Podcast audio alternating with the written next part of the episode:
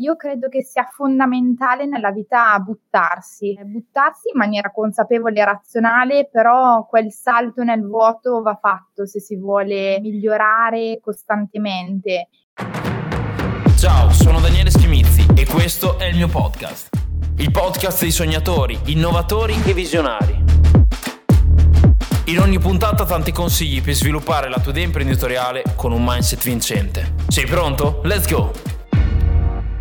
Benvenuti ragazzi a questo episodio numero 30 del Daniele Schimizzi Podcast, già 30, siamo arrivati finalmente a un nuovo numero tondo. Oggi con me sono Maria Vittoria e Ludovica del progetto Kipi, che è un aggregatore di documenti, un'app che serve per semplificare la vita delle persone e soprattutto aiutarle ad avvicinarsi sempre di più a quella che è un'archiviazione digitale. Ragazze, benvenute qui sul podcast. Ciao, grazie mille. Allora, partiamo subito e ragazze raccontateci un po' il progetto, che, di che cosa vi occupate, perché in realtà è un progetto, il primo progetto della vostra startup e quindi scenderemo più nel dettaglio di, di che cosa è Kipi e di che cosa fa appunto la vostra startup e soprattutto andremo a, ci andrete a spiegare anzi qual è che è, è stata la storia eh, dietro, dietro, questo nuovo progetto per cui avete detto sì, serve, serve al mondo ecco, questo servizio appunto perché avete riscontrato quello che è un problema reale che le persone hanno e potrebbero avere nel futuro. Hai detto bene nel senso che Kipi è il primo progetto della nostra startup. Abbiamo fondato io e Ludovica AIDA per artificial Artificial Intelligence Document Archive.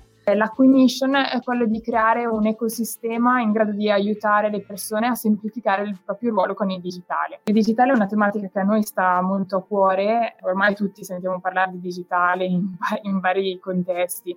Negli ultimi anni ha subito una forte crescita e molto di più purtroppo diciamo a causa della situazione che stiamo vivendo ormai da un anno e mezzo il trend del digitale è un trend in continuo aumento Infatti penso che un po' tutti ci siamo resi conto di quanto durante il Covid, durante il lockdown, quanto ci possa essere stato utile fare delle piccole azioni legate alla vita quotidiana direttamente da casa e magari online, magari con un clic. Quindi diciamo che a fine dell'anno scorso, in piena pandemia, abbiamo iniziato a lavorare sul nostro progetto full time. Il nostro progetto, come come dicevi giustamente tu, è Kipi, che è una, la prima applicazione di AIDA eh, con l'obiettivo di andare a gestire tutta la documentazione personale e familiare. Quindi con Kipi vogliamo permettere perso- alle persone di digitalizzare, archiviare e organizzare in sicurezza tutta la propria vita documentale. Quindi si tratta di una vera e propria assistente personale, eh, diciamo, che permette non solo a classificare e tenere ordinati i propri documenti, e quindi non c'è più il problema di dire oddio dove ho lasciato la, l'assicurazione eh, di casa, magari in fondo al cassetto, al cassetto insomma, nel momento in cui ho difficoltà e nel momento in cui ho una certa urgenza non riesco a trovarlo. Il nostro obiettivo è proprio quello di evitare ciò, ma di avere un, eh, un unico posto dove posso avere sempre tutto a portata di mano, sia per la vita quotidiana che per esigenze particolari. Raccontateci un po' la storia. Allora, intanto siamo sorelle, non so se eh, si era capito, siamo un po' diverse, però insomma due sorelle che avevano vite completamente diverse, che però hanno deciso di, di unirsi e di unire le loro esperienze. Perché l'idea è nata ormai un po' di tempo fa, nasce a New York. Io all'età di 17 anni ho vinto una borsa di studio per un'importante accademia di danza a New York e diciamo che era già da, dall'età di 3-4 anni che avevo questo grandissimo sogno di diventare una ballerina professionista e appunto con quell'invito all'audizione diciamo il mio sogno stava per diventare realtà c'era un piccolissimo scoglio da superare che era quello dei genitori perché avevo 17 anni e dovevo ancora diplomarmi, finire le superiori. Ho messo in atto un, un piano strategico di convincimento e sono riuscita appunto a partire, mi sono trovata un alloggio, mi sono trovata la scuola dove effettivamente poi mi sono diplomata e ho fatto un salto nel vuoto perché comunque adesso mi rendo conto che ero veramente molto molto giovane, giovane per gestirmi tutta la parte eh, diciamo burocratica. Io nel frattempo eh, mi sono appunto diplomata alla scuola superiore, mi sono diplomata all'accademia e ho finalmente intrapreso il mio percorso da professionista ballerina ho viaggiato molto, eh, però si sa, eh, diciamo, il mondo della danza come dello sport in generale è molto precario, sia da un punto di vista proprio lavorativo che di infortuni. E infatti tutto ha inizio qua perché mh, durante un'audizione è successo un piccolo incidente, mi sono, mi sono fatta male e questo incidente ha portato una perdita di conoscenza per cui sono dovuta andare in ospedale e sull'ambulanza i infermieri, gli assistenti mi hanno chiesto la documentazione necessaria perché noi ci lamentiamo tanto dell'Italia a livello di sanità ma in realtà in America è molto peggio, quindi non, non, entri in ospedale fino a quando non dai eh, le, le, tue referenze, quindi eh, l'assicurazione sanitaria, il social security number e mi hanno trovato un po' in panico perché un po' non capivo bene la situazione perché eh, avevo appena perso conoscenza, un po' non sapevo neanche dove fossero i documenti perché eh, erano sparsi tra in Italia dai miei genitori, diciamo che nel frattempo era notte in Italia e un po' invece nella casa di New York sparsi e non sapevo neanche io dove andare poi a recuperarli. Quindi diciamo che questa situazione ha iniziato a lanciare una, come un tarlo nelle nostre menti di come avremmo potuto poi noi andare a risolvere quel problema. Perché era capitato a me, ma poteva benissimo, benissimo capitare a chiunque altro, sia che si trovasse in quella situazione di infortunio, di incidente che nella, nella, life, nel, nella vita quotidiana. Eh. Quindi, intanto che questo tarlo si insediava sempre di più, io mi sono iscritta all'università, quindi ho iniziato a concepire l'idea che ci potesse realmente essere un piano B nella mia vita, che non fosse solo quello della danza. Quindi studiavo, lavoravo in contemporanea, nel frattempo mia sorella Maria Vittoria eh, stava lavorando in un'azienda quindi in realtà ne parlavamo, cercavamo di atterrare concretamente questa idea, però non, non era ancora il momento, ecco. Piano piano, piano piano, a fine dell'anno scorso abbiamo iniziato a, a lavorarci seriamente, quindi non più in tempi morti, ma full time, ecco e da qui è nato Kipi. Dai, da una disavventura alla fine è nato un qualcosa di bello che potrà essere veramente utile a tante altre persone. Nella sfortuna è andata molto molto bene. Quindi mm. ragazze, a livello di team, ad oggi siete voi due, giusto? Sì, possiamo dire di essere composti da un team interno, un team ristretto. Sì eh, composto da me e mia sorella, appunto, lei si occupa più eh, della parte del, dell'attività, diciamo, di sviluppo, eh, mentre io di marketing e, e comunicazione. Poi c'è un team invece allargato esterno, ci avvaliamo di collaboratori esterni grazie anche al fatto che noi siamo insediati al Polo Tecnologico di Cremona e mm. diciamo che questo ci ha permesso di conoscere tantissime persone, menti brillanti che da subito hanno abbracciato la nostra vision. Lavoriamo in particolare con altre sei persone tra um, legali, eh, sviluppatori e una persona di referenza del, per quanto riguarda il marketing e la comunicazione. Ecco, di sicuro abbiamo in mente di ampliarci, ecco saranno ragionamenti che prenderemo soprattutto dal, dall'anno prossimo. Ecco. Sì, anche sì. perché questa scelta è stata fatta principalmente per cercare di essere veloce ad arrivare sul mercato. Quindi diciamo che è per questo che al momento ci avvaliamo di collaboratori esterni proprio per far sì di arrivare entro pochi mesi sul mercato. Sicuramente l'approccio lean è sempre migliore, quindi partire leggeri il più possibile, come ci, ci insegna il caro buon vecchio Eric Rice, quindi eh, è sempre il modo migliore per partire e anche noi Marcello lo, lo appoggiamo molto perché comunque mh, diciamo che il non avere troppi vincoli, partire in pochi, ma comunque ben verticalizzati, avere comunque un team abbastanza solido, come immagino sia il vostro, eh, sicuramente dà un grosso valore aggiunto. Vorrei fare una puntualizzazione, cioè sul fatto che comunque il progetto è reale, sta andando molto veloce, ma ancora l'applicazione non è online ma lo sarà a breve, quindi eh, vorrei insomma che spiegasse un po' meglio quando andrete online, come andrete online, anche se quando uscirà questo episodio probabilmente sarete già online da quello che so, però mi piacerebbe anche capire tutta la parte di go to market, quindi a livello strategico come pensate di approcciare al mercato e ovviamente di farvi conoscere e allo stesso tempo mi piacerebbe anche capire in quali stati pensate di iniziare proprio per via, prima parlavamo anche di America, degli approcci diversi a livello di mentalità, quindi sarebbe bello anche capire questo aspetto. Come, come, dicevi tu, noi stiamo lavorando molto velocemente a livello di sviluppo per, ehm, per, arrivare sul mercato a settembre, quindi prevediamo di uscire, di lanciare l'applicazione a settembre sul mercato. Stiamo accompagnando le attività di sviluppo tecnico eh, con un piano strategico, un piano di marketing ben preciso in modo da arrivare pronti e supportare in maniera già abbastanza un po' corazzata, diciamo, il, il lancio dell'applicazione.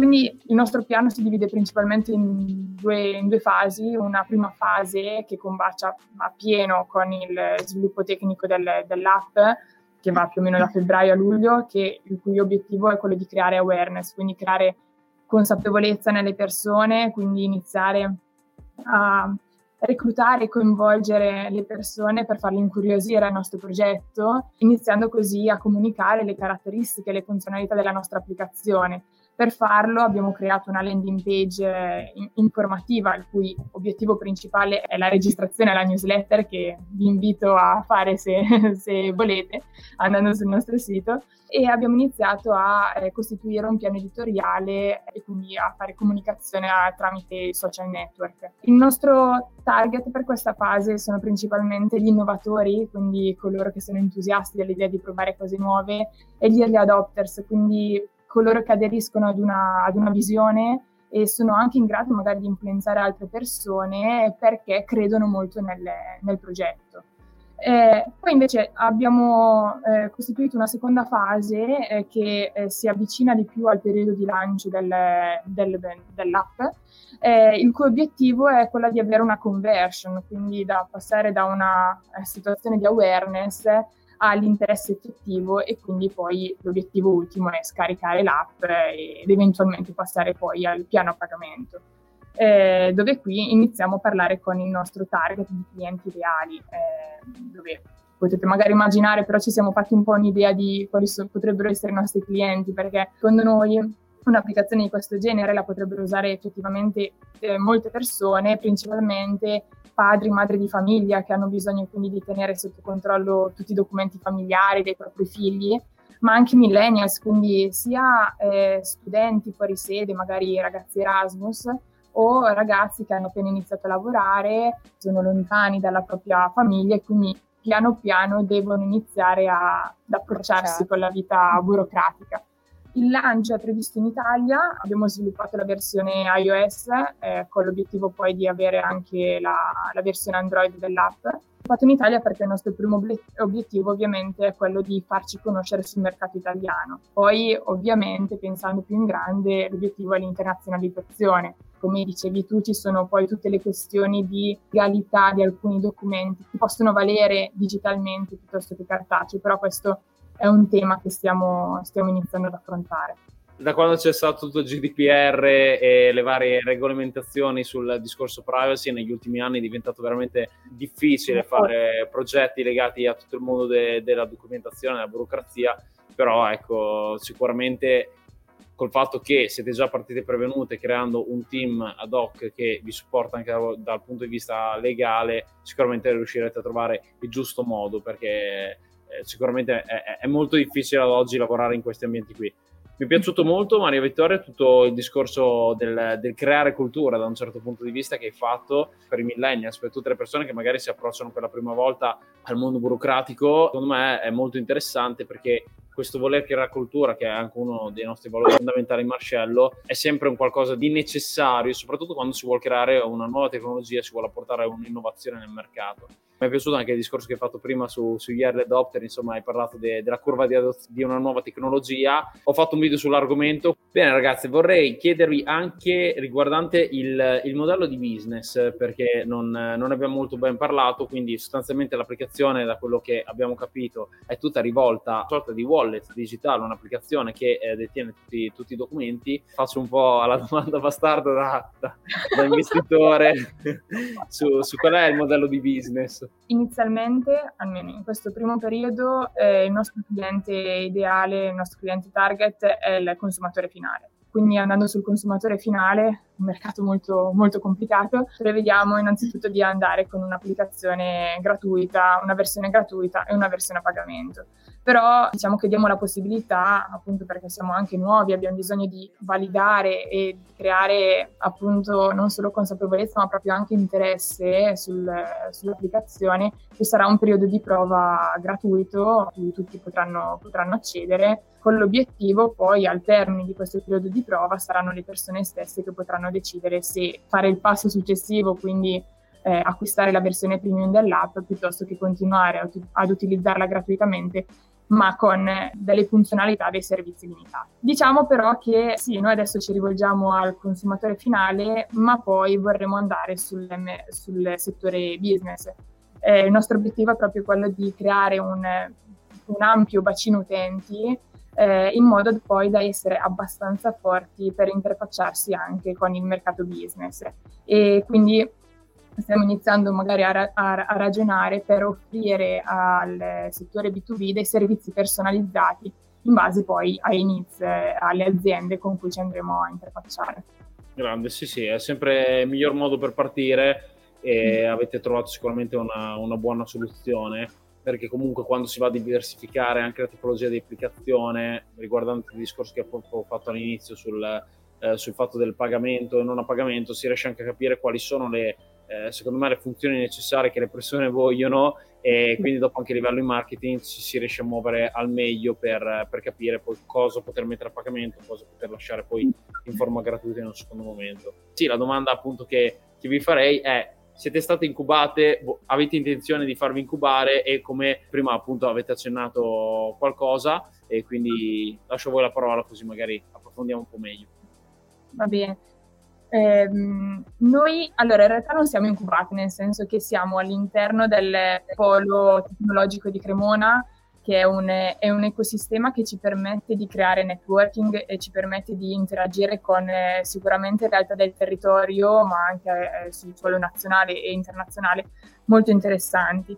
Quindi non, è, non, stiamo facendo un vero e proprio percorso di incubazione e neanche eh, di, acceler- di, accelerazione. Conosciamo sì queste realtà, non abbiamo ancora un eh, rapporto diretto con, eh, alcun, con, questi, con questi enti, ma di sicuro il nostro, cioè, insomma, ci piacerebbe molto in futuro poter intraprendere un percorso di accelerazione. Ormai comunque anche in Italia incubatori e acceleratori sono cresciuti esponenzialmente nel corso del, degli ultimi anni, o anche per, per il fatto che anche le start-up insomma, hanno avuto una grossissima spinta. Quindi ci sono anche delle realtà che, che, offrono dei servizi molto ben targetizzati e personalizzati in base anche alle esigenze delle, delle start-up ci stiamo iniziando a guardare attorno perché ci interesserebbe molto e in particolar modo ci piacerebbe avere un rapporto e un confronto continuo con esperti del business, esperti del settore. Quindi per questo secondo me un percorso di accelerazione potrebbe essere molto utile e interessante per, per le start-up. Sì, condivido con voi, sono sempre più pro diciamo, all'accelerazione rispetto all'incubazione, poi è veramente molto piaciuto il discorso perché siamo super allineati su questo, cioè del fatto che ogni percorso che facciamo ci deve sempre dare un qualcosa e quindi tutti i percorsi di accelerazione e di incubazione ci sono quelli che magari eh, sono più rivolti a metterci una sorta di vetrina per determinati finanziatori oppure quella che magari all'interno dei mentor che sono specializzati, verticalizzati in quello che è il, il settore che, eh, in cui noi operiamo e quindi sono un po' come delle medicine, no? riuscire a, a, a trovare di che cosa abbiamo realmente bisogno è fondamentale per non perdere tempo e, e, soprattutto appunto io sono d'accordo sul discorso più di accelerazione perché comunque l'incubazione in questo momento anche secondo me non ne avete bisogno perché oggettivamente avete già sviluppato tante cose.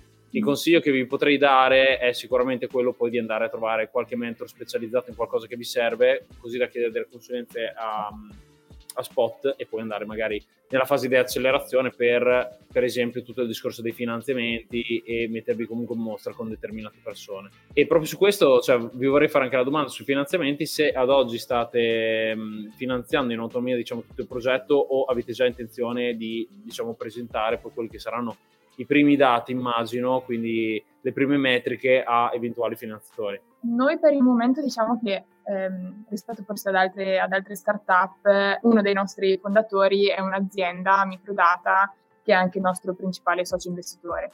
Eh, quindi al momento in realtà è grazie a loro che siamo riusciti ad arrivare fino ad oggi e che ci permettono di avere un minimo di agio per arrivare, su, cioè per arrivare sul mercato, quindi per coprirci tutto il primo mh, stadio di sviluppo del, dell'applicazione però siamo più che consapevoli che anzi eh, vogliamo l'anno prossimo fare un aumento di, di capitale, quindi eh, vogliamo iniziare a fare qualche ragionamento per ampliare la, la compagine sociale.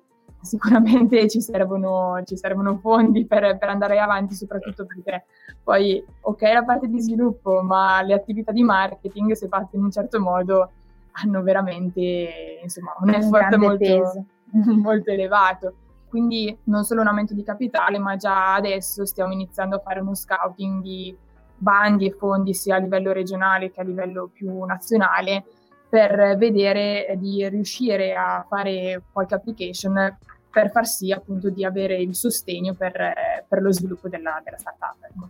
Sì, quando si lanciano dei progetti digitali, poi diciamo che il costo che incide di più sicuramente è quello marketing più che quello di produzione vera e propria, eh, anche, sì. se, anche se nel vostro caso comunque avete tra virgolette, una parte di, di, produzione data ovviamente da tutto lo sviluppo software, però diciamo che il marketing è sempre quello che, che, incide, che incide, un po' di più. Mm. E dal punto di vista del lancio cosa, cosa vi aspettate quindi? è bello anche scoprire magari qualche curiosità e non solo la parte molto schematica e tecnica che c'è in ogni progetto. Ma guarda, poi non so cosa ne pensi stiamo iniziando a muoverci per quanto riguarda farsi conoscere con il marketing, la comunicazione, ma non stiamo spingendo a mille. Cioè, nel senso, vogliamo cercare di fare una cosa un pochino eh, equilibrata. Quindi eh, per il lancio prevediamo sì di accompagnare il lancio con magari l'accompagnamento di un video stampa, con eh, un, un, un, video che ci possa supportare sempre la comunicazione nei vari canali, un piano editoriale un po' più spinto, però eh, stiamo cercando di fare questo percorso mh, sempre più in crescendo, quindi è, è, difficile risponderti nel senso che con il lavoro che vedremo poi i, i frutti del, di quello che stiamo facendo. Sì, sicuramente eh, avrete i primi contatti già adesso nella newsletter, però quando partirete pieno regime, come giustamente detto te, eh, sicuramente poi si riuscirà a fare anche una previsione un pochino più concreta perché si vedrà anche il vero interessamento delle persone. Sì, perché è anche difficile adesso comunicare qualcosa che in realtà non esiste, esatto. quindi iniziano a chiederci ma possiamo provarla, ma si può scaricare? Eh, in realtà purtroppo non ancora, dovete, bisogna aspettare ancora un attimo e, e quindi c'è sempre questo piccolo eh, filo che congiunge queste due tematiche da un lato il punto di forza, ma dall'altro ha veramente tanti punti anche di debolezza il partire così leggeri, perché quando non si è ancora nulla sviluppato, ovviamente le persone che magari da un lato possiamo, possiamo definirle early adopter, come giustamente hai detto tu prima, però dall'altro magari hanno ancora la mancanza di cultura digitale e quindi si aspettano già tutto subito e si fa un po' fatica a interagire con loro. Ludovica, sei... Io sono muta, io lascio parlare. Sei muta oggi sono quella che è stata nel mondo, diciamo, artistico, ballerina, teatri, quindi dovrei essere quella più propensa, no? Invece no, lascio parlare Maria Vittoria. Ma ci compensiamo in realtà noi. Quindi... Che cosa avete già in mente di sviluppare in uno step 2? Cioè nel momento in cui dite ok, l'idea è validata, faremo questo. Ci tengo a precisare il fatto che eh, siamo all'inizio, abbiamo tanti progetti eh, sicuramente abbiamo bisogno anche, cioè siamo giovani, no? Io, ci, io, credo molto nei giovani più che altro perché, ok, gli manca l'esperienza, gli manca un bagaglio, non è minimamente paragonabile a quello che può essere una donna imprenditrice di 40 anni, ecco, però dal il nostro punto a favore è il fatto che siamo molto malleabili, possiamo imparare dagli errori degli altri e non rifarli eh, abbiamo il futuro davanti e tempo per, per studiare, approfondire, acculturarci, sia dal punto di vista lavorativo che di esperienze diciamo personali. Diciamo che per il futuro ne abbiamo tanti di progetti, non ancora concreti, abbiamo tante idee come sempre, dobbiamo trovare il modo di incanalarle correttamente. Sicuramente come anticipava Maria Vittoria, il nostro primo eh, obiettivo è quello di eh, partire da una condizione di B2C, quindi verso il consumatore finale, a, arrivando poi al B2B, quindi cercare di metterci in contatto anche con eh, realtà aziendali grazie anche all'aiuto eh, di Microdata, il nostro business partner. Quindi ci crediamo molto in questa, in questa cosa e anche per avvalorare questa, questa cosa, per far sì che avvenga, noi per quanto riguarda il lancio dell'app, eh, diciamo che speriamo di poter arrivare a una, una gross- un grosso bacino di utenti anche per questo motivo. Eh, il nostro obiettivo è quello di far sì che le persone scarichino il più possibile l'app, la versione anche gratuita, per fargli capire che, diciamo, prima della versione gratuita, nel, in un primo momento ci sarà l'app libera, così che un utente possa diciamo, innamorarsi. Provare, esatto, provare tutte le funzionalità con l'obiettivo di fargli capire che di quelle non potranno più fare a meno. Quindi gli saranno talmente utili che appunto dovranno per forza continuare ad usare l'applicazione e se le vorranno appunto dovranno scaricare il pacchetto a pagamento, ecco. Quindi certo. non so se ti ho risposto, ho aperto un po' di cassetto. No, no, no, benissimo. andava benissimo, andava benissimo. Concordo in pieno, insomma, tante app sono nate così e diciamo che, come dice Larry Page di, di Google, eh, bisogna superare il, il, test dello spazzolino, quindi bisogna fare in modo esatto. che gli, gli, utenti utilizzino la vostra app almeno due volte al giorno, quindi sicuramente, mentre per la documentazione magari non, non è una cosa così frequente, secondo me bisognerebbe poi andare a trovare, sviluppare magari in un secondo momento vi voglio lasciare un po' questi tips eh, per, per, farvi un po' frullare la mente del, dell'andare a creare un qualcosa che magari porta l'utente a fare un check o comunque un controllo o che comunque apra l'app in qualsiasi modo, almeno non dico due volte al giorno ma quasi tutti i giorni in modo da monitorare una determinata funzione. Ragazze, avete un, un libro da consigliarci, un, un qualcosa che vi è stato utile o che pensate che vi sarà utile? Quindi un libro di qualsiasi natura o per esempio un corso, un qualcosa che secondo voi è fondamentale o è stato fondamentale per arrivare fino, mom- fino a questo momento? Eh, in realtà hai citato tu prima un libro che è il libro che verrei consigliato, nel senso che ho letto nell'ultimo periodo dell'in startup appunto di Eric Rice che eh, ci è stato, anzi ci è molto utile perché stiamo appunto adottando questo approccio lean quindi in eh, continuo ideazione, check modifica del prodotto per far sì di ridurre il più possibile i tempi e cercando di ridurre al massimo anche la probabilità di fallire.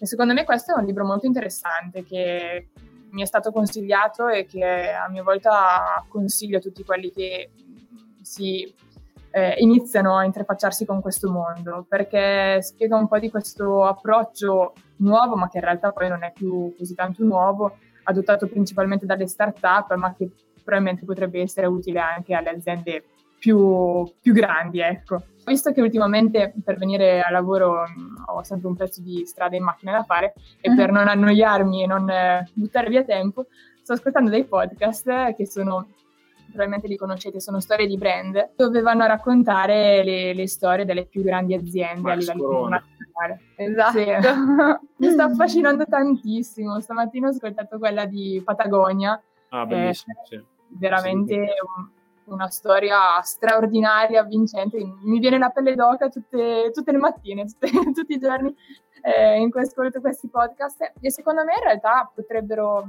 ognuno di noi potrebbe trarre dei buonissimi spunti nel proprio piccolo, quindi sia nei propri rapporti, diciamo, la propria vita professionale, ma anche la, la vita personale, ecco. Sono innamorato anche io di quel podcast, mi è veramente d'aiuto anche per imparare certi concetti che molte volte non trovi dai libri perché certe, certe informazioni vengono sempre un po' tagliate. Ecco. Esatto. Poi non so se tu avevi qualcosa in Sì, in realtà è, cioè, è una cosa che, che mi impongo sempre di fare non è un libro, ma un bel corso di public speaking, credo che sia fondamentale, soprattutto per chi abbraccia, diciamo, questa, si approccia eh, al mondo delle start-up, ha un suo progetto, eh, lavora in un'azienda e deve sempre andare in contatto con persone. Io lo, lo trovo una cosa necessaria perché ti insegna a comunicare ma correttamente. Io sono ancora all'inizio, eh, quindi se non si vedono i risultati è per quello. ti insegna a comunicare correttamente il tuo pensiero, arrivare al punto, mm, anche a essere convincente, perché è difficile, no? Tipo nella nostra situazione, noi adesso ci dovremmo approcciare con Kipi alla, agli investitori e quando si tratta di andare a bussare sempre alla porta per chiedere dei finanziamenti è sempre un po' delicata la questione, bisogna essere convincenti, bisogna essere eh, bisogna attrarre e di sicuro questo tipo di corso può fare al caso, ecco. Proprio su questo io ti consiglierei il libro che ho recensito per la mia rubrica Books in 45, che è il libro di Chris Anderson, Il miglior discorso della tua vita, che è stato un po' il papà dei, dei TED Talk e quindi aiuta veramente con piccole tips che sembrano banali, ma come sempre andandole ad applicare si ottiene veramente tanto.